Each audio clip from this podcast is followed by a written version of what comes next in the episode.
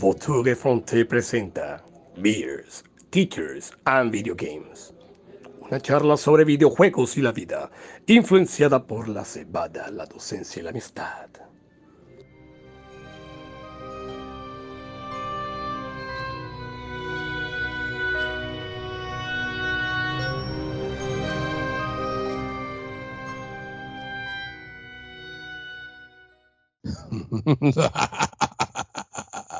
so, bye bye. Bye bye. No. Hola, bienvenidos a todos a nuestro podcast Teachers, Beers and Video Games. Quien les habla el día de hoy, quien nos está saludando el día de hoy, el señor, el teacher, el profesor Daneris Lora desde Barranquilla la Calurosa, Colombia. El día de hoy vamos a comenzar, pero hoy, hoy ¿qué pasó? ¿No está Jessy por acá? Tenemos acá Ronald. Ronald, ¿está por acá Ronald? Hola, ¿cómo estás? ¿Cómo estás? Hey, Ronald, ¿qué más? ¿Qué? ¿Qué andas? Pues aquí feliz de que ya estamos reuniéndonos otra vez más, eh, más frecuente y, y, bueno, con buenas noticias porque me he reconectado con los videojuegos en, la, en los últimos días, así que otra vez vengo recargado para lo que resta del año. Qué chévere, qué chévere que ya hayas vuelto otra vez a tu vicio, que hayas vuelto a tu, a tu, a tu heroína, a, a tus ganas de querer seguir jugando. Sí. Oye, ¿qué, qué pasó con Yesid? No, no sé, por ahí escuché un rumor que estaba jugando FIFA y se le metió el espíritu de James Rodríguez y ahora que está jugando fútbol de verdad. Pero qué tan cierto sea eso, no lo sé.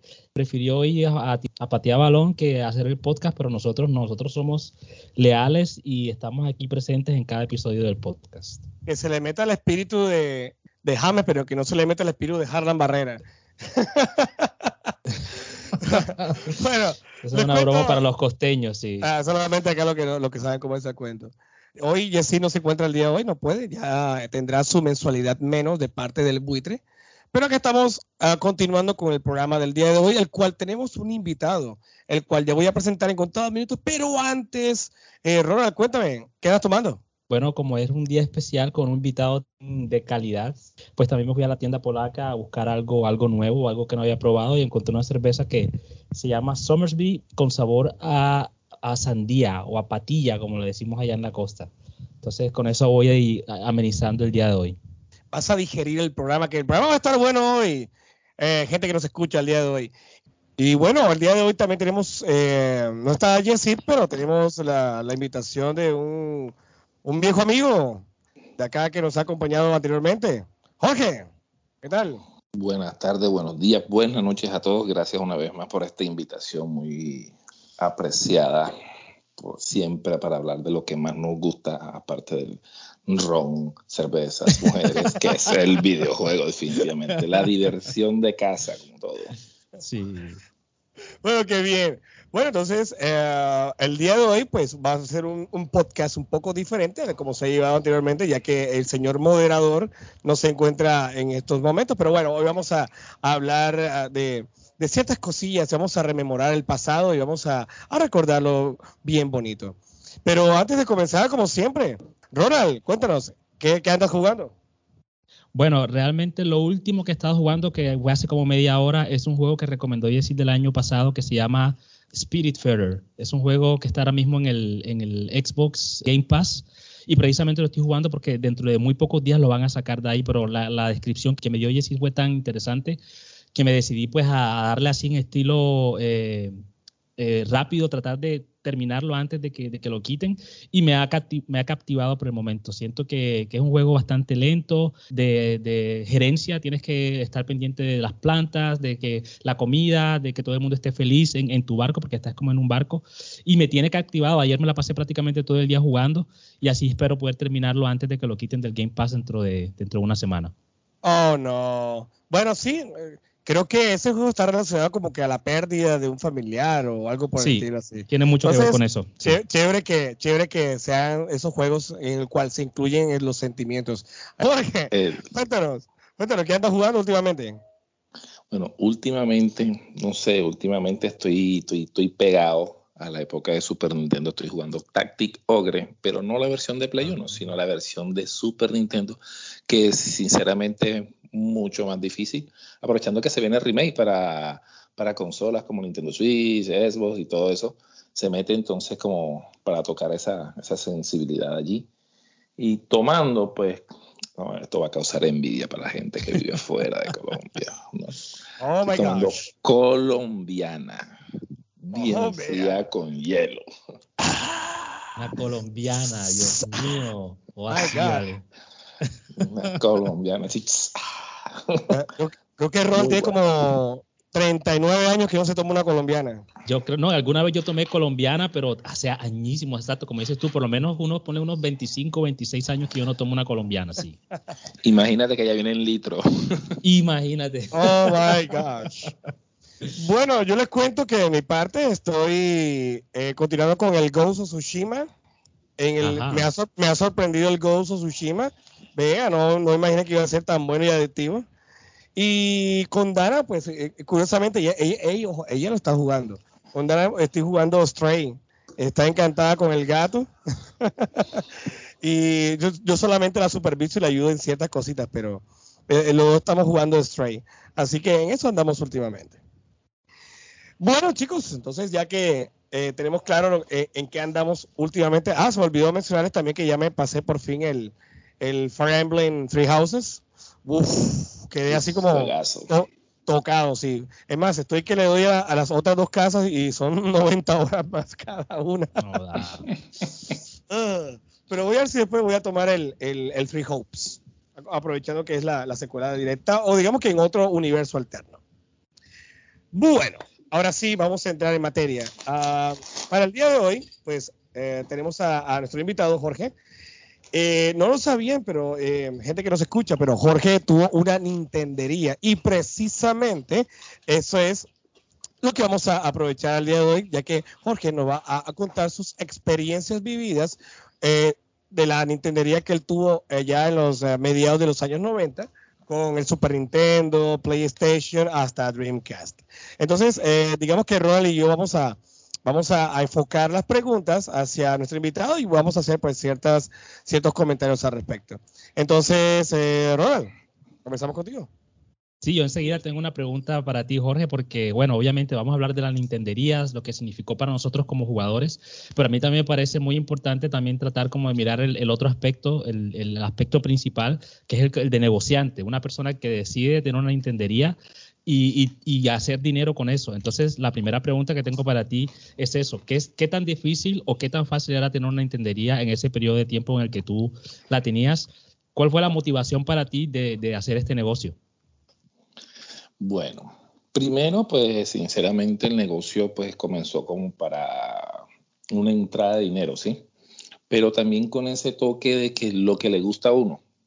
Claro. claro, obviamente fue, iniciativa la tuvo pues mi hermano mayor Pedro, que era pues ya muy conocido también en el tema de, de los videojuegos, de los juegos de rol. Pedro legendario.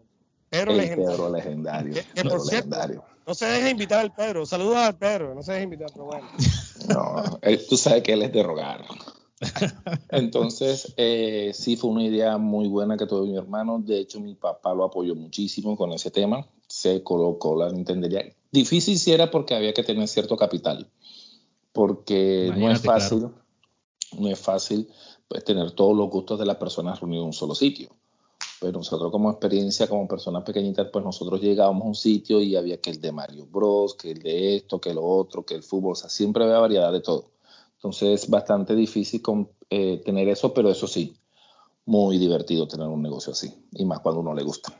¿Y con cuántas, con cuántas eh, mesas, cuántos televisores comenzaron ustedes? ¿O si ya se fueron a lo, a lo, como exacto, a toda bomba y con 20 televisores o comenzaron primero con un par y después fueron subiendo? No, nosotros, nosotros comenzamos y de hecho hicimos una variedad, pero con la misma cantidad fueron cinco estaciones. Estaciones, claro. cinco estaciones donde tres eran de consola Sony, dos consolas de Nintendo eh, con Nintendo 64. Eh, luego, si pasamos, fue ya más adelante cuando reventó la Drinkas, si pasamos con una Drinkas en el medio, el clásico, consola nueva, televisor más grande, claro. más llamativo, todo eso, pero fue... Y es difícil, de todos modos es difícil mantener un negocio así. Me imagino, claro. Jorge, pero cuando tú hablas de que, que es difícil, ¿a qué te refieres exactamente? Debe ser por el hecho de que Uh, mucha gente entra a la casa, se, formaban peleas, Eh, las, bueno, ya ahorita vamos a hablar con respecto a las experiencias que tuviste sobre eso, pero ¿por qué dices que, que, que fue difícil el Nintendo, el, perdón, la Nintendería de los años 90? Ojo, teniendo en cuenta de que era un negocio bastante popular en esa época, por ejemplo, ahora, ahora mismo está, es muy raro que, sí las hay, muy pocas, pero en esa época era, era bastante popular y creo Sí. yo que esos, esos viciosos, entre comillas, eh, daban, daban muchos ingresos. De hecho, eh, por lo popular era lo que se hacía difícil. Entonces ahí venía la guerra entre negocios porque lastimosamente en ese entonces no eran como los negocios de ahora, que vengan, nos colocamos de acuerdo y todo eso. Pero no, eh, era difícil en esa parte porque, eh, digamos, en el barrio habían una, dos, tres, cuatro, cinco Nintenderías, eh, unas dos por ahí con más estaciones. Entonces, pues, claro, nosotros éramos los únicos que teníamos Nintendo 64, pero nomás teníamos dos. Comprar los cartuchos en ese entonces salían en 80 mil pesos, lo que para ese entonces carísimo, porque no había pirateada, o sea, nunca se pirateó la Nintendo 64, por ejemplo. Eh, No había manera. los repuestos. Sí, no había manera. Eh, por ejemplo, tener los controles siempre en perfecto estado, los repuestos, los mantenimientos. Eh, nosotros comenzamos con CDs originales, pues pasamos a copia, pero entonces la lucha siempre que llegó un juego nuevo, buscar la copia de ese juego, sostener la copia y así.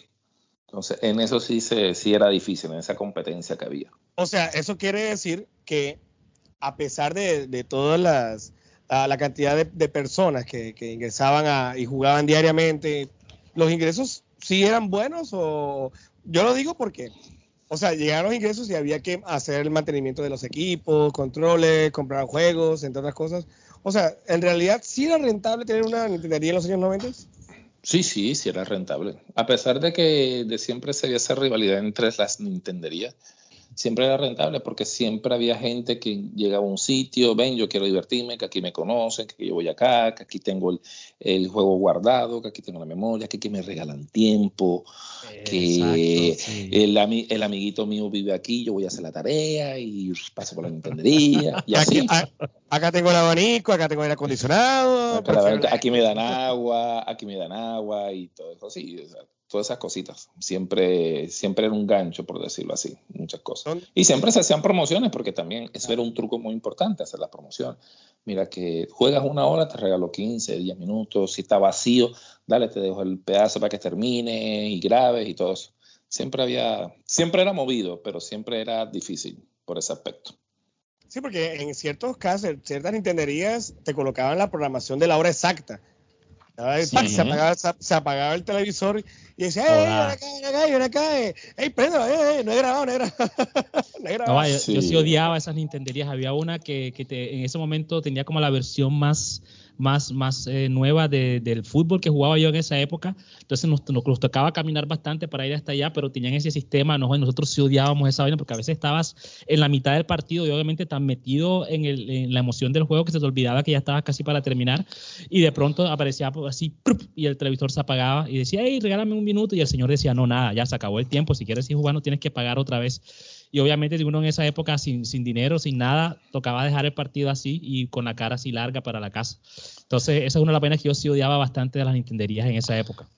No, imagínate que nosotros en el negocio, nosotros, eh, los televisores, cuando nosotros los programamos con el tiempo, eso era lo más azaroso del mundo, por decirlo así. O sea, eso, porque que llegaba el televisor y el televisor mandaba justamente dos minutos antes que se apagara, te mandaba un mensaje en la esquina del televisor, en la parte inferior izquierda, de color gris, que dice, se va a apagar en dos minutos. Y titilaba, y titilaba. Entonces tú te imaginarás el que estaba jugando un RPG, el que estaba jugando un fútbol, una Copa Mundial, y hey, viene. O sea, siempre, pero nosotros siempre fuimos flexibles en eso. O sea, bueno, ven, dale, te están esperando, te, te doy 10 minutos más para que alcances a grabar y apenas grabes, listo, suerte y viene el otro. Ya, nosotros siempre fuimos bastante flexibles. Éramos muy alcahuetas con los clientes. Eso te iba a preguntar precisamente porque yo también recuerdo que había otra Nintendería. Yo en esa época, exacto, como dice usted, de los años 90, comienzo de los años 2000, yo me la pasaba en diferentes Nintenderías buscando siempre el juego nuevo, buscando experiencias nuevas. Y en otra Nintendería recuerdo que había esa, esa regla interna ahí que en el momento que tú dejabas caer el control te quitaban cinco minutos. Y nosotros jugamos con el control así apretado en la mano, así sudando, todo el control así todo resbaloso, pero con tal de no dejarlo caer, porque sabíamos que nos iban descontando esos cinco minutos. Habían, habían exacto, personas que, que solamente pensaban más bien en la parte de negocio, solamente les interesaba producir dinero, pero no se ponían en los pies de los jugadores. Entonces, por eso es que me parece tan interesante que personas como tú se dieron esa tarea. Obviamente quieren ganar dinero a través de su negocio, pero también comprenden y, saben qué es lo que está pasando en el mundo de los videojuegos, se ponen en la perspectiva de los jugadores y son bastante flexibles cuando pasan cosas que obviamente no son tan buenas para el negocio. Correcto, correcto. No, nosotros, por ejemplo, en el tema de los controles, eh, siempre la consola que estaba, pues, eh, y el televisor estaba en una base pegada en la pared, eh, frente a la consola había como una rejita mm, de esas de hierrito donde ahí colocaban el control. Y bueno, no faltaba el que se le caía, que se emocionaba y se echaba para atrás y se jalaba todo. No, de hecho hay una anécdota con un, con, con un vecino eh, con, eh, con, el juego recién igual que más adelante se las contaré. Ah, perfecto. Eh, ¿Alguna vez, Jorge, eh, yo no sé si en esa época ya existía ese término, no sé si en esa época existía ese tipo de reacciones en lo que llaman el rage quit, las personas que en algún momento están tan metidos en el juego que les dan ganas de estrellar el control contra la pared o patear la consola. ¿Alguna vez tuviste ese tipo de, reacciones en tu Nintendería? Eh, sí, tuve ese dos tipos de reacciones fuertes, fuertes, fuertes con eran dos hermanos, dos hermanos que llegaban, los papás llegaban allá, ya eran conocidos de la familia de los papás, entonces los llegaban y ellos eran, les decían los niños ricos. Uy. Mira, ellos son, ellos son los niños ricos y tal, que no sé qué. Porque que resulta que los papás llegaban y los papás se iban a visitar a un tío o algo, alguna cosa, o no sé si iban a echar un bajito en sal por ahí, y dejaban a los pelados, eh, digamos, los llevaban a las dos Vean que está tiempo abierto, cada uno en su televisor para que no hubieran peleas. Tiempo abierto. Tiempo abierto hasta que ellos llegaran. Ellos llegaban por ahí como 8 de la noche, 7 de la noche, 9 de la noche. Y los pelados se hicieron tanto que a veces, pues, eh, digamos, yo compraba una gaseosa y yo le daba a los pelados, eh, y tal. Y ya había uno de ellos que cuando no se le daban las cosas, soltaba la vulgaridad y, y manoteaba y todo eso. Y una vez se le cayó el control y se le cayó el control tan duro que el pelado pidió perdón, le contó al papá y, el papá igual se disculpó, no, no se preocupe, mire, tal, tal cosa, eso sí, el control quedó rajado. Y, el señor, no, el señor respondió por, por, el arreglo y todo eso. Ah, bueno, menos mal. Y, pero fue, o sea, fue más de una vez que el pelo, bueno, el pelo entre su recocha se le caía el control y nosotros también le llamamos la atención y todo eso. Y, pero nunca, nunca, nunca hubo un problema así con un cliente que se pusiera pesado ni nada de eso. Pero sí nunca pasó varias veces. Es que nunca falta porque Yo, yo recuerdo que en la época que yo andaba metido ya en las Nintenderías, eh, pues se formaban peleas, discusiones, eh, salían, salían con, con, rabia. Siempre había algún tipo de inconveniente, algún problema en eso. Entonces, yo te pregunto que si de pronto viviste algo por el estilo. No, obviamente la vulgaridad no faltaba, los gritos y más cuando jugaban fútbol. Pero discusiones y peleas a puños, ¿alguna vez viviste algo así? Bueno, sí viví, pero yo participé en ella. Imagínate, alcahueta. Se dio duro con Pedro. No, no, no, pues de hecho es una historia un poco, un poco extraña, pero bueno, voy a aprovechar si me dan el espacio, la cuento ahora. De una, de una, eh, dale, dale. Resulta que el negocio estaba vacío, era una tarde, un sábado más o menos, ah, no, miento, creo que era un domingo, un domingo. Estaba más o menos solo el negocio, estaba mi hermano de visita, el de que vivía en Valledupar, estaba de visita, mejor dicho. Estamos toditos allí la cosa, y a mí me tocó atender el negocio. Y bueno, llegó, en ese entonces, pues llegó un amigo mío, llegó a jugar fútbol con el, con el primo, se pusieron, eh, se pusieron a discutir y todo eso. Yo dije, siempre fútbol. La suave. Siempre sí, fútbol. Sí, están, precisamente estamos jugando, ya te voy a decir, el fútbol del pibe. El Ese fútbol, del, pibe. el fútbol del pibe. El que el balón sonaba como un balde, eso era ¡pum! Sí. Y estábamos jugando y entró 98, pero estoy mal, creo que 98. 98. International Superstar Soccer Correcto. 98, ahora que sea. No va, me bloqueaste una memoria enseguida, Jorge. sí, de hecho la carátula del, del CD era el pibe pateando. El pibe pateando. Sí, señor. Entonces ellos comenzaron a discutir todo eso y le pegaban manotazos a la reja de, la, de donde estaba el, Nintendo, entonces le pegaban al control, eh, más de una vez se le cayó, entonces, hey, ven acá, cojan la suave, traten las cosas bien, esto no es para esto. Si usted tiene rabia y todo eso, pues no se la quiten aquí, ya. Pero entonces comenzaron con la falta de respeto, las pullas, las cosas, y so- so- se soltaban gases ya. Mierda. Entonces, eso sí no lo toleré. Yo ya le faltaban como 5, 5, 10 minutos por ahí. Les apagué el televisor. A mejor, mejor se van. Y resulta que yo comencé a discutir con los muchachos. "Eh, pero entonces, ¿por qué me vas a robar los 5 minutos? Vio, es que ya no puedo tolerar tu, tu grosería. Yo después te, te devuelvo tus 5 minutos, pero ya está bueno. Resulta que en ese momento mi mamá llegó allí y mi mamá no sé qué fue lo que les dijo a ellos, que la cuestión era para que se fueran. Y los pelos insultaron a mi mamá. Mierda. Ay. Creo, si no estoy mal, creo que fue que dijeron, vaya vieja, pip.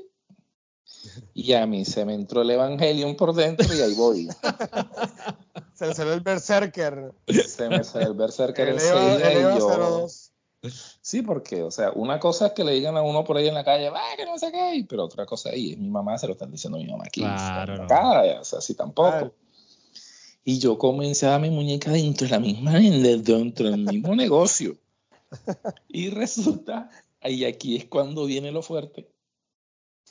Eh, yo me estoy peleando con el muchacho y en la otra cuadra que mi hermano está tomándose una cerveza, mi hermano Carlos está tomando una cerveza en la otra cuadra. Loris. A mi hermano Carlos le dice, hey, allá en el negocio de tu papá se metieron unos manes a atracar y tu hermano se está dando trompa con el atracador.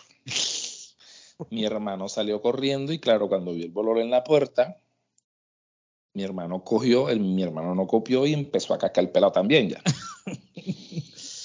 Más arriba en la cuadra había un bingo y a mi hermano que estaba en el bingo, que era el que estaba por- eh, en la ciudad, por fuera de la ciudad, le dijeron, allá tu hermano está peleando y le pegaron a tu mamá.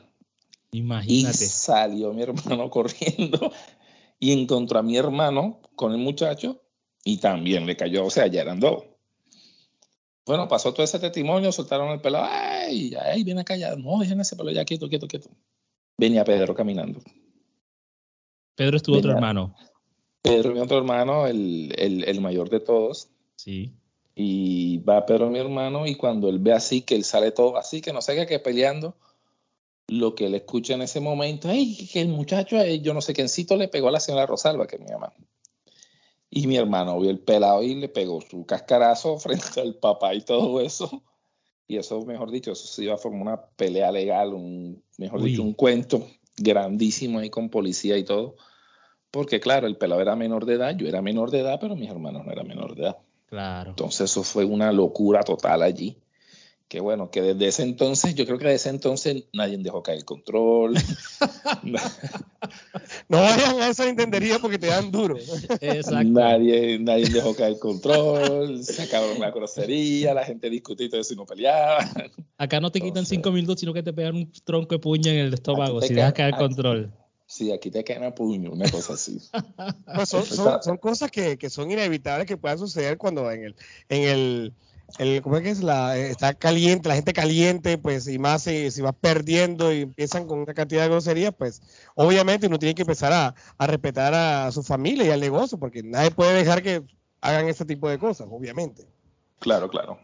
Yo- de, yo- de hecho, yo me pongo, yo me pongo en el puesto también como, pues, como, como cliente, porque yo fui cliente ante Claro. obviamente, tener negocio. Y eso era mucho que se respetaba en, la- en las nintenderías de, de colegio, cuando uno salía de clase, uno llegaba que donde el cacha, que donde esto. pues, siempre uno tenía el apodo a la nintendería y uno llegaba y uno respetaba todo eso. Uno, Claro. sin estar gritando tanto, sin estar pateando, sin estar los que los controles, que la grosería, que todo eso. Anteriormente un mayor, un, yo cuando era chiquito, un vecino lo veía uno haciendo algo, pan lo cocoteaba a uno y uno lo respetaba. Lo cocoteaba. Oye, Jorge, una, una- de las cosas que, eh, bueno, tú, tú fuiste, eh, tú también, como acabas de decir, fuiste cliente. Ronald fue cliente. Nosotros vivimos esa época de la Nintendería. Y una de las cosas que yo pensaba en esa época era como, wow, César. César también tenía una Nintendería. Y yo decía, wow, Sí. César vive, vive en el paraíso. Él tiene de cuántos juegos, tiene de cuánto, de cuántas consolas, y yo me imagino que se la pasará jugando todo el tiempo a cada momento. Entonces, es ahí precisamente mi pregunta. ¿Tú te la pasabas jugando a cada rato o esperabas en algún momento de la noche para aprovechar ya que nadie estaba jugando y denle duro Pedro, tú, Carlos, a, cualquier juego, consola y demás. Hacían maratones o algo así. Sí, de hecho, sí, nosotros, eh, cuando la sala estaba vacía, era cuando nosotros jugábamos.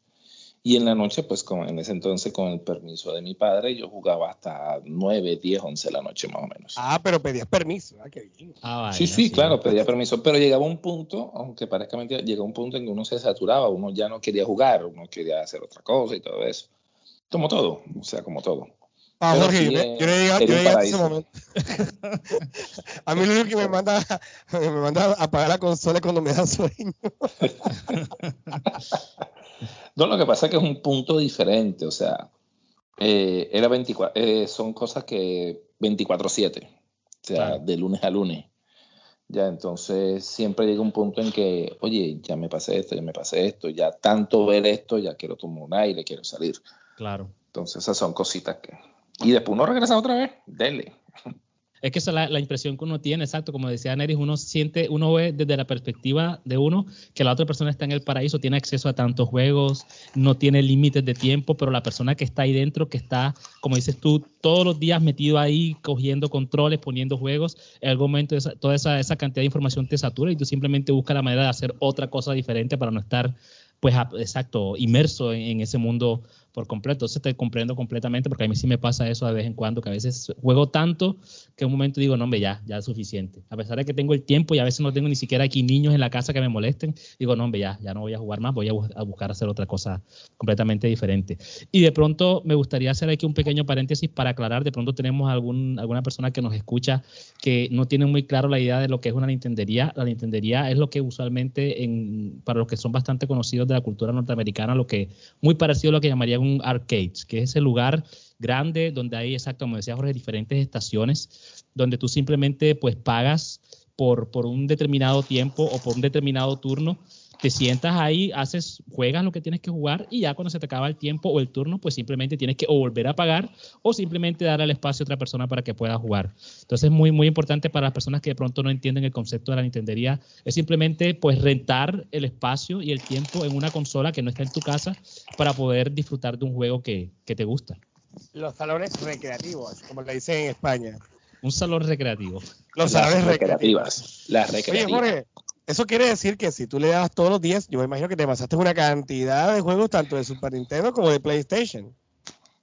Bueno, mucho más de PlayStation y Dreamcast y Nintendo 64 que de Super Nintendo.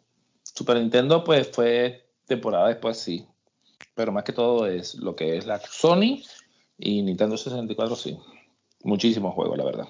Claro, y teniendo en cuenta que en esa época cada videojuego que era un CD se conseguía en San Andresito al módico precio de 5 mil barritas. San Andresito, San Andresito, para los que no saben, es la isla de los piratas en Barranquilla.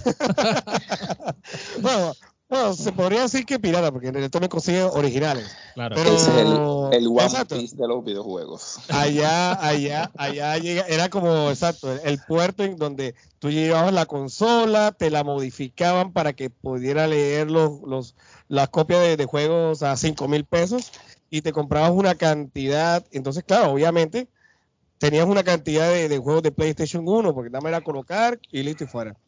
Entonces, a propósito de PlayStation 1, Jorge, ¿tuviste algún problema con los lentes? ¿Tocaba voltearlos? Eh, en, pleno, en, plena, en, pleno, en pleno cliente, ¿cómo hacían los clientes? ¡Ey, hey, mira, no me estás leyendo esto! ¿Qué hacían con ese momento? Ay, Dios mío, acá hay una anécdota muy chistosa, que de hecho en el grupo de nosotros es muy, muy famosa, porque resulta que cuando las, eh, los lentes llegaban, o sea, como, como todo electrodoméstico, llega a un tiempo de uso. Cuando comenzaban a molestar después de los mantenimientos y todo, que uno le, le, le echaban vaselina en, las, en, en los rodajes, le, le hacían el mantenimiento al lente con los copitos, con el col de esto y todo eso. El CD ese que tenía Bueno. con un cepillito también, yo hacía- yo hacía esas Ese cosas. cepillito. Yo hacía esas cosas porque yo veía cómo lo hacían y yo le hacía el mío. Sí, pero ahora te tengo el mejor truco que nosotros pudimos encontrar, que se regó. Yo creo que eso, eso se regó tanto a nivel Latinoamérica que eso llegó hasta Europa. Colocar un CD, colocar un CD cuando el lente ya se te pegaba, que no quería leer, colocar un CD de música y se te despegaba. Sí, porque había unas consolas, había cierto modelo que tenías que ponerlo boca abajo. Entonces el lente se quedaba en suspensión y era más fácil de rodamiento. Ah, Eso lo, aplica- Nosotros- eso lo aplicaba yo bastante. O era, o era, o se volteaba o se colocaba de, de forma vertical. Bueno, nosotros teníamos un CD de música que vino una- en una revista colombiana semana, que eran clásicos del vallenato. Ah, Era cromos, cromos. Cromos, creo que, creo que era así. Sí, sí, cromos, cromos, cromos. Y el CD, que casualmente nosotros teníamos, la primera pista era el Santo Cachón. Ya recuerdo. Eso sí. comenzaba esa chiqui, chiqui, chiqui, chiqui, chiqui. Que te perdone, Apenas Dios, se, te se desbloqueó. Vea, La gente hasta aplaudía. ¡Ay, se desbloqueó! Dios, dale, dale! Y luego, obviamente, ya después de mucho tiempo de tanto utilizar los CDs, pues ya comenzaron a traer los lentes, ya venían repuestos, entonces ya la cosa cambiaba, pero la época fue de voltear la consola, hacerle mantenimiento y un CD original, porque sí tiene que ser original. Jorge, Jorge, otra cosa también que sucedía en esa época era que los juegos que eran demasiado baratos, de esos CDs Princo, le salía el respectivo hongo que dañaba el juego. No pasó algo extraño que. ¡Ey, mira, se quedó el juego! Dios, eso, eso, eso causó problemas. Ese era el Nemesis de Dolores ustedes, de cabeza. Sí. Sí, porque es que de hecho comenzaron la historia de, lo, de la copia de los CDs, eh, comenzaron con CDs originales, que eran los fondos negros, y unos en específicos venían con un fondo color como un púrpura casi oscuro. Que de hecho el fondo negro salió, sí, el, de- del hecho hay una historia que los fondoneros, los originales fondoneros, fue por una banda sonora que sacaron de un juego donde participaba Marilyn Manson que la edición especial tenía que llevar algo en especial y los empezaron a reproducir en fondos de color negro. De ahí, pues, el material de CD que era muy bueno se comenzó a regar. Los primeros juegos copia creo que llegaron los famosos fondos blancos, que son los fondos normal de un CD de un- original de música, por decirlo así, para que tengan la guía, la referencia. Sí. Luego llegaron los verbatim oscuros, que eran unas muy buenas copias, igual que los fondos Muy blancos. bueno, sí, como- claro que sí. y hasta que llegaron los verbatim normalitos, que eran unos azulitos, unos verdecitos. Eso no lo podías ve maluco porque eso le salía la beta del hongo y eso. bueno, Delicado. eso sí, eso dañó finales de videojuegos. Los Eso da- dañó partidas de grabando, la gente grabando y se les quedaba y se le dañaba el save. Claro. Eh, se dañaban finales, cinemas display muchos, eh, y ya después de cierta cantidad de horas de juegos, pues habían locales que donde tú los comprabas y ya no, no, te, no te respondían. Gracias a Dios, pues, en mención honorífica, gracias al señor Jaime Sarmiento, que en paz descanse, que fue uno de los grandes proveedores de, Ah, de Jaime. videojuegos y ese de consolas. Sí, Claro. uno de los grandes proveedores de consolas. Yo creo que fue la única persona seria que vendió videojuegos en Barranquilla y consolas con garantías y todo. Eh, siempre fue un apoyo en todo eso, siempre fue una recomendación. Venga, mi hijo, mejor espérese otro poquito, que va a llegar tal, o si quieres se lleva este, porque es que este viene de buena calidad y así. Claro. Pero uf, esos, esos, esos sí vinieron, mejor dicho, eso fue un dolor de cabeza. Eh, Tiene una compra continua, porque entonces tú comprabas, digamos, fútbol. Cuando nació el Super Turbo, por ejemplo, te tocaba comprar tres, cuatro copias, Se porque de esas cuatro copias, mínimo se te dañaba una. Claro. Eh, Jorge, ahora que hablas sobre eso exacto de San Andresito, de, de- de los diferentes fondos del CD, eh, nosotros siempre le mol- le molestamos bastante a Nery porque él es el pirata del grupo, él es el que siempre está buscando la manera de bajarse los juegos, de, modificar nuestro Jack Sparrow No. barranquillero. Entonces, eh, eh, la pregunta que tengo para ti es eso, esa necesidad de pasar de CDs originales, de pagar el precio completo por un CD, sabiendo que vas a tener algo de garantía, de que te va a durar mucho tiempo, de pasar a, comprar CDs, eh, exacto, en diferentes fondos, simplemente vino por la necesidad de que, bueno, no tenemos suficiente dinero para seguir comprando juegos originales, o más bien por la escasez de que el juego que ustedes necesitaban poner o tener disponible en su, en su Nintendería no estaba disponible original. Exactamente. O sea, la disponibilidad de los juegos originales era muy poca. Era muy poca. Y los juegos eh, que llegaban a Colombia, eh, las versiones que llegaban, que eran versiones europeas y versiones, muchas versiones americanas, eh, llegaban pocas copias. Entonces, como todo siempre llegaba, digamos, llegamos al, llegaba al puerto, el puerto salía a las personas que tenían los contactos y de ahí el resto para Bogotá y de Bogotá el resto del país. Entonces se contaba con muy poquitas copias. Por ejemplo, cuando salió el boom del Vigilante 8, el 1, eh, solamente creo que a Barranquilla nomás llegaron como 10 copias, te imaginarás. Entonces, claro, era mucho más fácil conseguir una copia eh, de un juego en Princo o en Verbatim que conseguir el original. Entonces, pues claro, obviamente habían juegos que uno sí los perseguía original, por ejemplo, el Final Fantasy VII, Final Fantasy VIII, Final Fantasy IX, los Resident Evil, el Castlevania, eh, Clonoa, Alundra y así. Una cantidad de juegos que uno sí los buscaba porque eran juegos que eran buenos, eran excelentes juegos y también pues eran juegos que uno le podía dar un uso constante y eran juegos pues, prácticamente favoritos para nosotros. De hecho, mi papá, mi papá cuidó mucho el Final Fantasy VIII original. Le encantaba ese juego, yo no sé por qué. Pero le jugaba también, o sea, él se sentaba a jugarlo. No jugaba, le gustaba simplemente verlo. Y de hecho te tiro una anécdota aquí curiosa. A mi mamá le gusta The Legend of Zelda Ocarina of Time. Vaya. ¿Por qué le gusta? Le gusta ver el muñequito que parece un morrocollo. Nunca entendí eso hasta que me el dijo el por qué. El gorón, me imagino. No, a Link cuando era chiquito y tenía el escudo de la Trifuerza. Ah, ok, que le quedaba, le quedaba muy grande. Él le quedaba muy grande y se agachaba. Ay, él le hace como un morrollo. Y le gustaba mucho el jueguito. Le gustaba mucho ese y también le gustaba mucho también el lápiz que mata, como le decían allá. El lápiz que mata, ¿pero cuál es el lápiz que mata? El lápiz que mata era GoldenEye pero cuando ah. cogías la AK-47. La AK-47, claro. La que mata. Y mi, y, mi, y mi mamá jugó el GoldenEye 007 y se pasó las dos primeras misiones. Vaya, imagínate. Sí, señor. Ella se puso una vez ahí a fregar y a fregar y se los pasó las dos primeras Y eso sí no la vi más jugar, pero se pasó sus dos primeras ah, misiones. Pero mira qué interesante eso de que tú mismo dices de que tus papás desde el principio estaban como bastante abiertos al hecho de que los videojuegos no son como, como el diablo, porque usualmente en, la generación en la que yo crecí, no sé Daneri, no sé Jorge, bueno, Jorge obviamente ya nos comentó que no, pero Daneris, los videojuegos era como que tu papá te decía, no, pero los videojuegos van a estar en el vicio, ¿para qué te vas a gastar la plata en eso? Eh, no vayas para allá, trataban como de apartarte de los videojuegos, tenían como ese, ese estigma de que eran algo bastante negativo, pero mira que tú me comentas de que tus papás, por el contrario, ellos comprendían que los videojuegos no eran nada malo y por el contrario, estaban como también como eh, interesados en, entender un poco mejor lo que estaba pasando. Sí, sí, de, de por sí, pues ah, en nuestra familia siempre nos han gustado los videojuegos y más inculcado por mi papá, increíblemente, porque mi papá siempre prefirió, ven, aunque yo prefiero que ellos estén en la casa aunque estén en la calle y lo que nos hizo fue que nos compró un Atari, nos compró un Nintendo eh, ya el Super Nintendo, pues para la época del Super Nintendo, mi hermano Pedro fue el que compró el Super Nintendo, que lo llevó a la casa. Es una experiencia increíble yo cuando, cuando, vi ese cambio.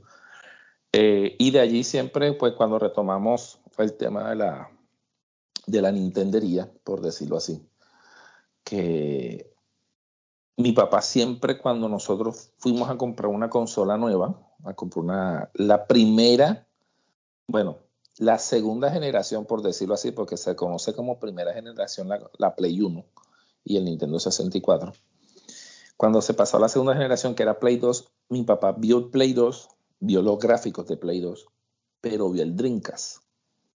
Claro, vio a Sol Excalibur, a Crazy Taxi, y él dijo, hombre, esta consola me gusta, y esa fue la que compró. Compró la Dreamcast y lastimosamente fue una consola que tuvo una vida muy corta en el mercado, pero sigue siendo una excelente consola. Y sí, esa fue la cultura que, que, nos, que tenemos desde pequeños. Jorge, estamos hablando sobre el boom durante y acabas de mencionar el Dreamcast, el Dreamcast, ya que fue ya lo último que ustedes tuvieron. Es donde mi, mi pregunta va o apunta, porque ¿cuál fue la decadencia ya de que dijeron ustedes, bueno, lastimosamente hasta aquí llegamos, no va más, ya se acabó el negocio, vendamos esto y, nos quedamos con esta consola y demás? Ok, bueno. A ver, es que es difícil. Es difícil, es difícil. Porque nosotros siempre, nosotros como, como dueños del negocio, como prestadores de un servicio, nosotros la idea es que el cliente siempre esté contento, vea algo, la novedad, vea todo eso. Y lastimosamente, para esa época, mucha gente que le gustaba el Dreamcast, habían juegos que eran los, los más pedidos, terminaban era en PlayStation 2. ¿sí? porque pues si nos vamos a la historia, Dreamcast le, le puso la pata a PlayStation 2 en el cuello que no lo dejaba salir. Pero lo que mató a Dreamcast fue los contratos, la exclusividad de los juegos y como consola como tal, pues la gente no producía tanto allí. Y PlayStation 2 sí producía. De hecho, la Dreamcast eh, cuando comenzó fue la primera consola oficial que se conectaba a Internet por medio de su propio modo y un CD. Y ten en cuenta, Jorge, también que la facilidad de piratería con respecto al, PlayStation 2, pues opacaba a un lado la, la Dreamcast, que también se pirateó, pero era, era mucho más tomó fácil. Su tiempo, tomó su tiempo.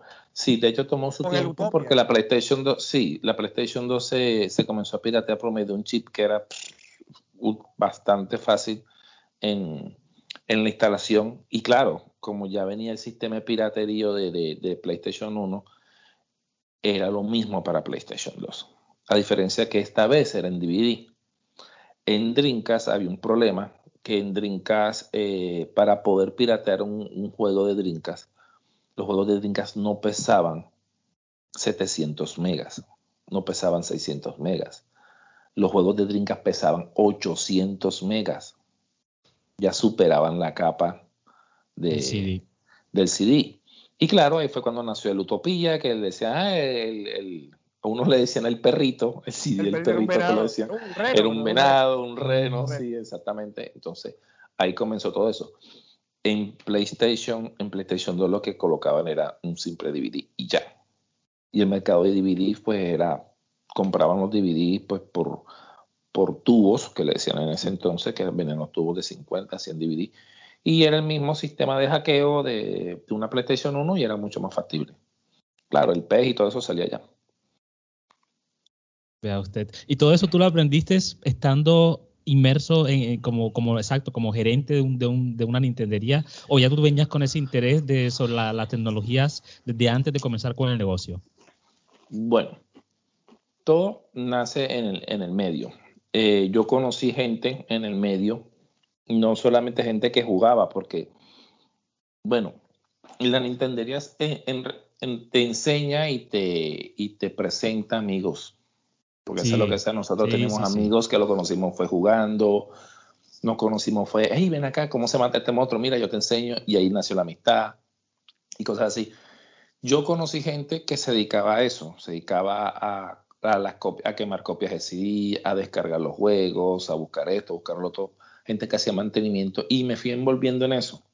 Yo terminé haciendo mantenimiento de las consolas del negocio de la familia, hacerle mantenimiento a la Dreamcast, a quemar los juegos, a sacarle copia, a instalar hasta el chip. Eh, aprendí todo eso, pero porque me metí en el medio, pero porque me gustaba, porque me gustaba, no, nunca lo, y tampoco lo hice por negocio. Sinceramente no lo hice por negocio. Eso quiere decir que el declive se vino fue porque ustedes tenían el Dreamcast y no tenían la PlayStation 2. Bueno, lo que pasa es que para la PlayStation 2 ya fue un, punto grande en que comprar. O sea, ya no estábamos pensando anteriormente uno comprar una consola. Yo creo que la Dreamcast costaba, creo que era 350 mil pesos en ese entonces. Que sería ah, más o menos como, sí, sería más o menos como un millón quinientos ahora. Entonces, tomar, comprar, digamos, lo que estaba vendiendo en ese entonces, que era PlayStation 2, comprar cinco PlayStation 2. Ah, ponte tú ahora, comprar cinco Series S para abrir una sala de videojuegos. Ya, entonces ya es un, dinero bastante grande y nosotros pues económicamente ya habíamos tenido una baja grandísima y no se nos dio pues esa capacidad de, de pago para eso. pero ya, y a una cantidad de negocios le pasó lo mismo también. Uf, una cantidad de negocios. Por ejemplo, había un negocio que ese negocio fue ahí donde conocí a lo, porque ese negocio lo que hizo fue que compró las consolas, las Xbox, y ellos hicieron una red local y en esa red local colocaron Halo. Claro, Es te imaginarás el tremendo gancho de cada cuatro personas en, cinco, en cuatro televisores, cuatro personas por televisor, te imaginarás la gente. Claro. Entonces pagaban un tiempo, digamos, pagaban la hora en 1.500 pesos y el control adicional en 500 y jugaban todos. Entonces, te imaginarás. Pero gente, pues obviamente que tiene una sala de videojuegos ya de 15, 10, 12 televisores. Por ejemplo, César, César creo que tenía por ahí como 10 televisores. Y César sí hizo los cambios. Pero fíjate que César sí hizo los cambios de Play 1 a Play 2 paulatinamente y todo eso. Pero no llegó hasta PlayStation 3 no llegó hasta PlayStation 3. Claro, obviamente César a pasar eso tenía su, su, los narcopanes. había, había otro negocio, otra entrada. sí. apoyando, sí, otro negocio apoyando exactamente.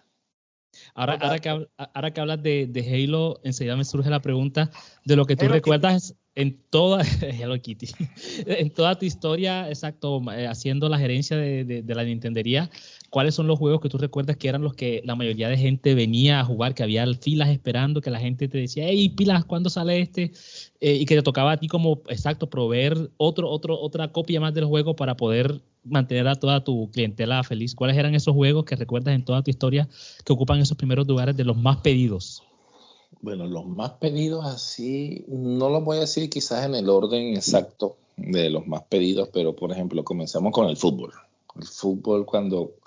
Y curioso, porque el fútbol cuando comenzó, el PES era lo máximo. El LMLS era lo máximo, que era todo lo que todo el mundo jugaba y muy poca gente jugaba el FIFA. Así el FIFA era, eh, terrible en esa época. Sí, era presiona triángulo, triángulo, triángulo para que corra. No, eso, desgastante. Eh, lo que fue el fútbol, lo que fue el Tony Hawk, Vigilante 8, Bloody Roar, em, los Street Fighter, eh, los Marvel y los plataformeos, siempre fueron buenos plataformeos. De hecho, un amigo... Mortal Kombat, me imagino, Killer Instinct, que sea... Fíjate que Mortal Kombat, fíjate que Mortal Kombat no. Mortal Kombat cuando llegó a la Sony, cuando llegó a la Sony, pues, en, pues por experiencia personal, cuando llegó a la Sony, Mortal Kombat fue muy poco, fue muy poco querido el Mortal Kombat. Eh, de hecho, se jugaba más un, Marvel, el Bloody Roar, por ejemplo. ah, claro, claro. Son, son juegos que uno, oye, ven acá, son unos manes, pero ¿qué hacemos aquí con estos manes? Uy, ok, me transformé en un león con esto. Entonces fueron cosas novedosas que llegaron, que claro, levantaron, levantaron tantas expectativas que a la gente le gustaba mucho eso. Por ejemplo, hay un amigo mío que tengo una anécdota con ese amigo mío que lo voy a nombrar aquí porque le voy a mandar el enlace para que le Daneri, dígalo de frente, Daneri. No. Carlos, oye, Carlos Mugno. Carlos Mugno, un gran amigo mío, alias El Gordo. Pero saludos, ah, saludos a Carlos. Ah, saluditos a, Carlos Mugno que tiene que estar ya perro ese me va a boletear. Y sí lo voy a boletear. Eh, era una persona que él se iba, se le echaba la leva al colegio y se iba para la casa a jugar allá. Tanto será que nosotros le regalábamos el almuerzo, porque duraba toda la mañana jugando. Se echaba la leva para jugar. Y era una persona que, digamos, jugaba RPG, jugaba todo eso. Y, y bueno, siempre nos acompañó en todo ese proceso. y, y así hacía mucha gente, mucha gente hacía así mucha gente se echaba la leva para ir a jugar y todo eso. Y claro, uno obviamente uno le decía ahí. Faltaba clase. Sí, faltaban clases y todo eso. O todos reunían, hey, ven acá, voy a comprar un pedazo de cartulina. No, yo pongo la mitad de la cartulina, tú pones la otra y jugamos play. Así. Oh, ah, Dios mío. Ah, no, me, no, me hables de eso, Jorge, porque eso enseguida me trae. Eh, exacto, yo siempre lo, la, la, las consolas, eh, los videojuegos siempre me traen como, como. Tengo momentos específicos en mi vida que yo siempre he estado al lado o cerca de una consola, pero una de las mejores experiencias que yo recuerdo era cuando estaba yo, creo que en el en noveno, de noveno a once, esos son los últimos tres años de la, de la secundaria que, ¿cómo es que se llama? Yo tenía un muy buen amigo que al propósito, no sé si nos escucha, pero lo saludo mucho, Álvaro, Álvaro Zapata. Eh, nosotros, la escuela de nosotros, el bachillerato era en La Magdalena, un barrio, supongo que ustedes lo conocen, y yo vivía en, la, en Soledad 2000. Eh, ustedes supongo que saben que siempre hay una distancia bastante grande. Nosotros nos tocaba coger bus normalmente para irnos hacia, hacia la casa y de vuelta a la escuela.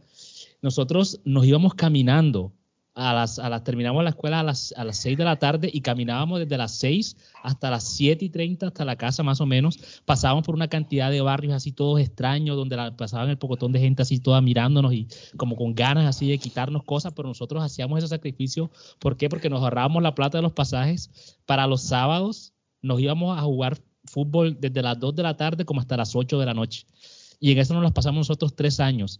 Y les comentaba también por interno a Jorge y a Daneris que en un tiempo estábamos tan enviciados, porque esta es la única palabra que se me ocurre, estábamos tan enviciados que cuando había que pensar en comprar algo, nosotros no pensábamos en cuánto valía en, dinero normal, por lo menos no, eso cuesta tres mil pesos, sino eso cuesta una hora y media de juego. O sea, estábamos tan metidos en ese sistema que pensábamos era cuánto tiempo estábamos invirtiéndole o cuánto tiempo no podíamos jugar si comprábamos algo. O sea, siempre estábamos todos haciendo todo en función de los videojuegos. Pero no me arrepiento porque eso fueron una de las mejores épocas que vi en mi vida donde nos dedicamos a jugar fútbol y hacíamos campeonatos y la pasábamos muy bien. Así que, exacto, cada persona tiene como su, su trayecto y, los videojuegos tienen como un, como, ¿cómo se dice? Un sentimiento, un valor bastante grande para cada uno. No, yo creo que precisamente la, esto que estamos ahora que Jorge contó sobre, sobre su amigo Ronald, también que estaba, creo que todos nosotros en algún momento hemos tenido algún tipo de experiencia con una Nintendería. Algo, algo extraño, algo insólito, algo que, que, nos haya pasado también. Y, precisamente ya con esto ya queríamos ya cerrar esta parte ya. Y bueno, ustedes contaron, no sé, si tendrán alguna experiencia o anécdota por el estilo. Yo personalmente les cuento que yo cuando comencé en esto, yo jugaba aquí, pagaba 15 minutos 15 minutos, 15 minutos, se me acababan los 15 minutos y me iba en bicicleta a mi casa, buscaba, le pedía para todo el mundo y luego de regreso volví a pagar 15 minutos. En, esa, en ese trayecto, un, un, bus casi me iba por delante, me tumbó, me, me, atropelló, de cosa no me pasó nada, afortunadamente. Pero yo me acuerdo que cogí mi bicicleta y me fui a mi casa temblando así por los 15 minutos de jugar. Terrible eso. Y otra, otra anécdota que no, no la viví, pero me contaron unos, unos amigos, Jorge, espero que no te haya pasado esto, eh, el Faruk, el Faruk y el Fabián, saludos a Faruk y al Fabián también, así es que no, no creo que nos escuche, pero ajá. Ellos tenían un PlayStation 1 y tenían problemas con el lente, entonces ellos se llevaban el PlayStation dañado en el maletín y entonces pagaban la hora, ponen a jugar cualquier tipo de juegos. Cuando el dueño, ellos iban a una hora en específica, eh, en la tarde, porque no había, no había nadie por ahí, los dejaban solos y ¿qué hacían? Abrían su maletín, sacaban el PlayStation dañado, conectaban el otro PlayStation y hacían el respectivo cambio. O como, ellos, o, como, ellos le decían, así como en Dragon Ball, ¡Cambio! Eso merece una película, Dios mío. Eso no es de Dios. Impresionante. Sí, eso no es de Dios. Eso dejaban, dejaban el PlayStation dañado en la Nintendería y llevaban en su bolso el PlayStation y así se la pasaban porque se dañaba el PlayStation y hacían cambios en ciertos lugares que lo dejaban solo. Ellos como que echaban el ojo antes de hacer su cuenta. Entonces, es algo bastante maquiavélico. Entonces, vean, vean la cantidad de cosas que se podían vivir en una Nintendería. Gente que nos escucha. Christopher Nolan, si me estás escuchando, puedes hacer una película sobre esto.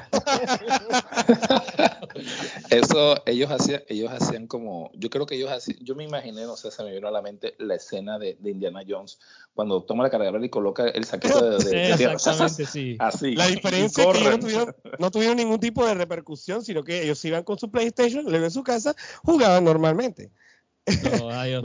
ahora sí entiendo. Eh, o sea, el crimen, el crimen fue impune, nunca, nunca, nunca fue eh, castigado.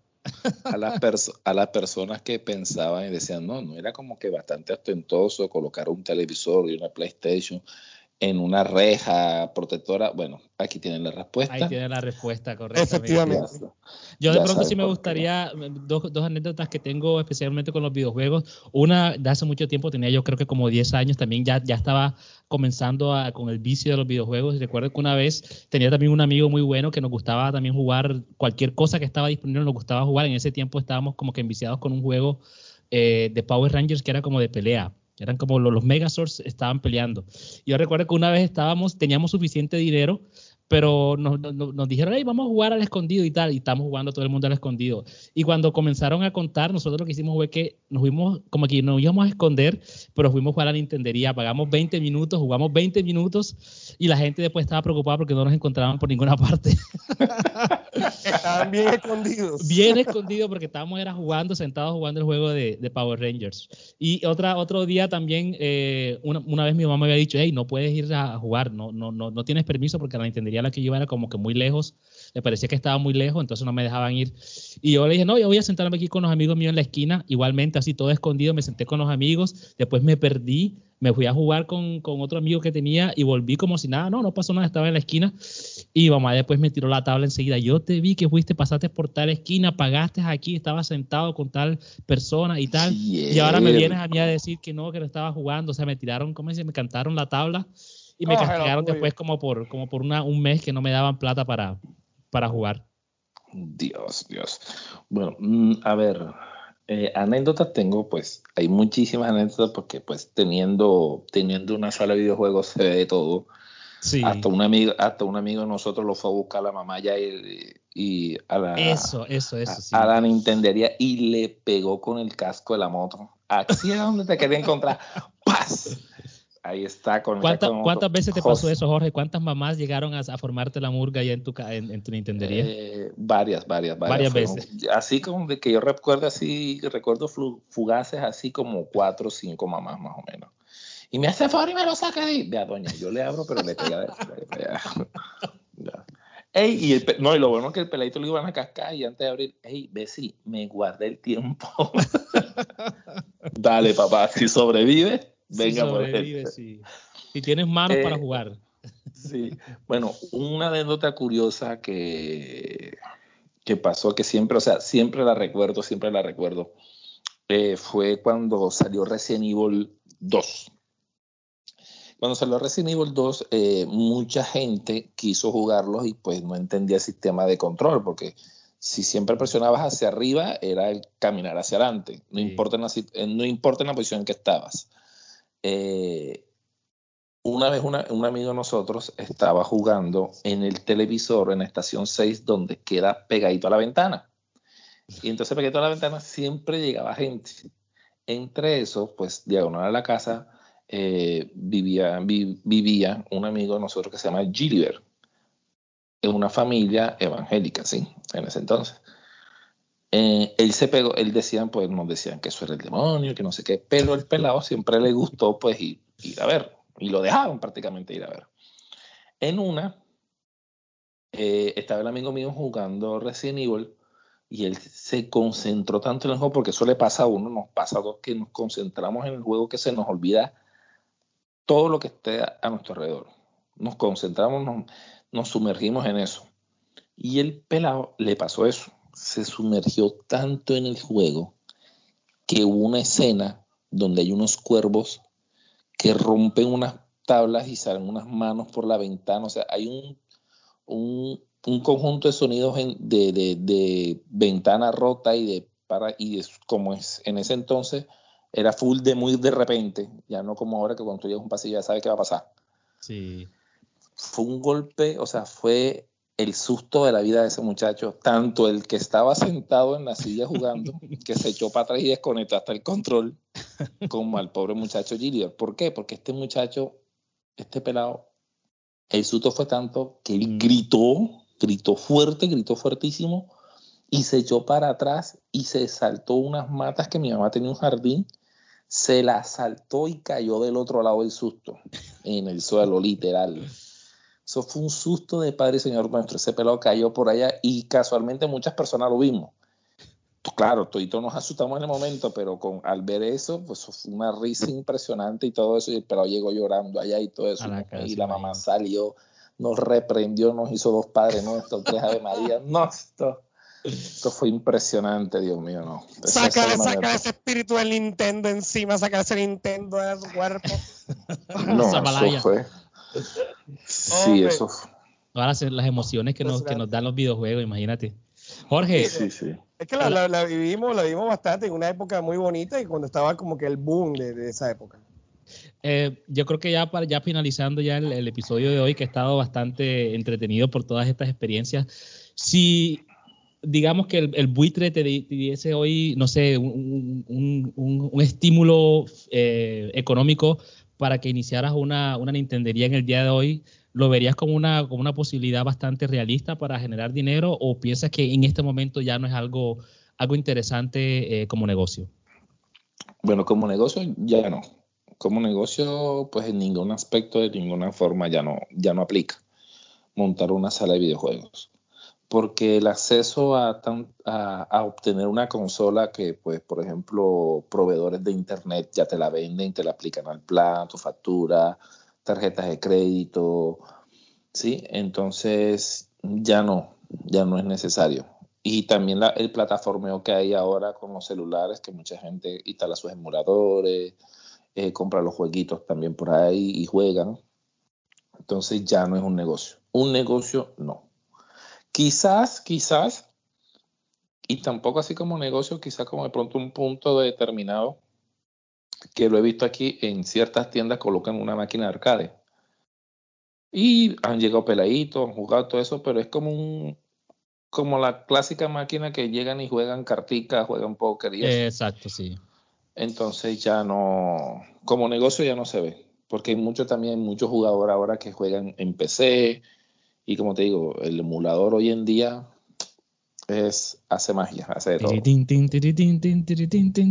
Sí, ahí sale el parche. El tiempo pasa y todo evoluciona, así como evolucionan también los negocios, en este caso los videojuegos tampoco se quedaron atrás con respecto a la Nintendería, claro, bien por ejemplo, a mí me da vergüenza decir que, que, que pirateé la, la, Nintendo Switch por culpa de Daneri, por ejemplo. no, qué mala influencia. Capitán Jack, por favor. Vergüenza. Dígame mentor, dígame mentor. No, Dios mío. Ya me, ya me, ya me salieron así la, la, los tentáculos así, boludo, ya soy otro más. Los tentáculos aquí así en la, en la boca. Sí. ¿Cómo es que se llama el otro? Jack, no, el otro es David, Jones. David Jones, David Jones. ya lo bueno, David Jones. Un gusto tener a Jorge el día de hoy. Hoy estábamos más que todo recordando y viviendo esas, esas Nintenderías, la cual siempre eh, la mencionábamos en, nuestro podcast, pero nunca habíamos sondado así, pues tenemos acá a nuestro especialista, ya que él, él vivió todo eso toda esa época, de la forma como, como hoy, eh, la cantidad de experiencias, eh, anécdotas. Jorge, muchas gracias por haber asistido el día de hoy. Gracias a ustedes una vez más. Siempre, siempre estoy alegre de participar eh, pues, con ustedes y hablar de temas, temas que siempre nos unen por experiencia, por cosas, diversión, todo, todo, todo. Y siempre vamos así. Yo creo, yo creo que me pinte viejito todavía con una Super Nintendo en la mano. todos nos pintamos así de esa manera. Sí, sí, definitivamente sí.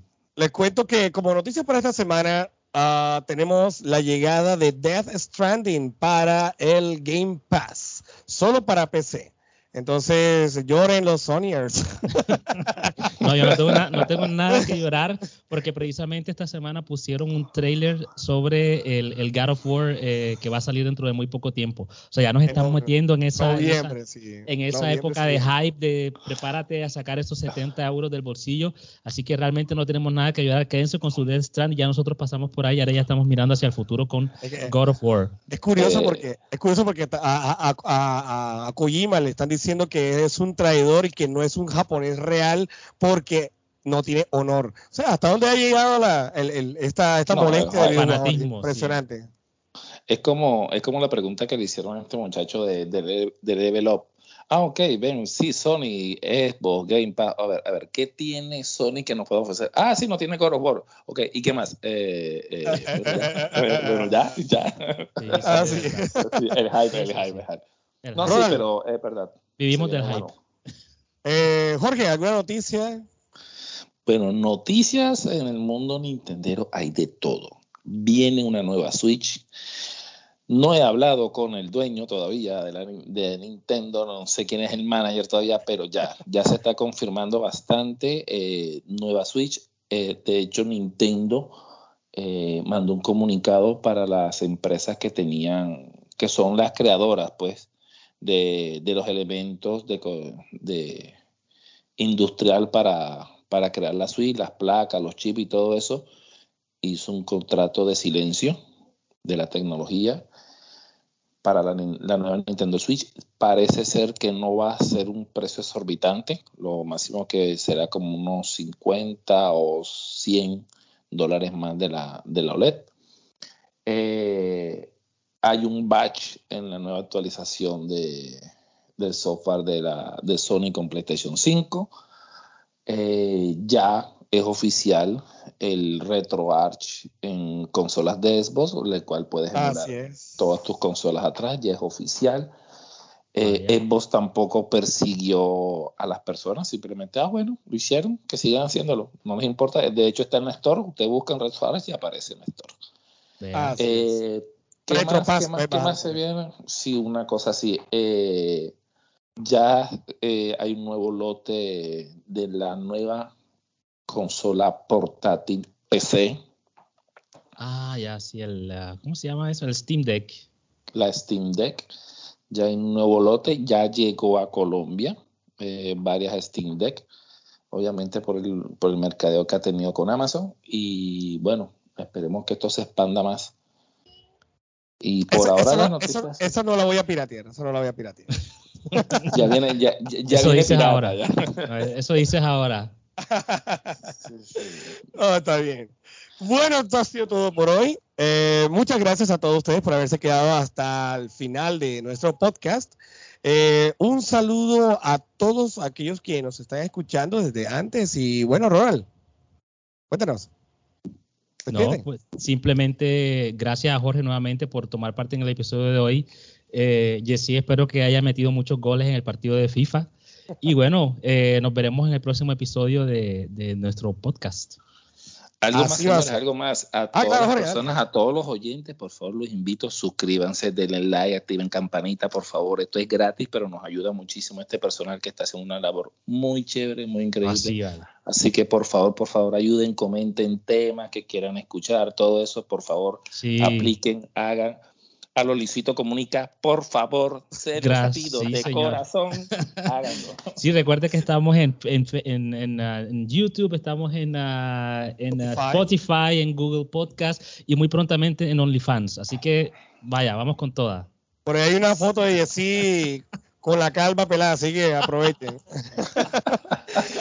A todos los que nos están escuchando, un abrazo. Nos vemos el próximo próxima emisión en nuestro podcast Teachers, Beers and Video Games. So, bye bye.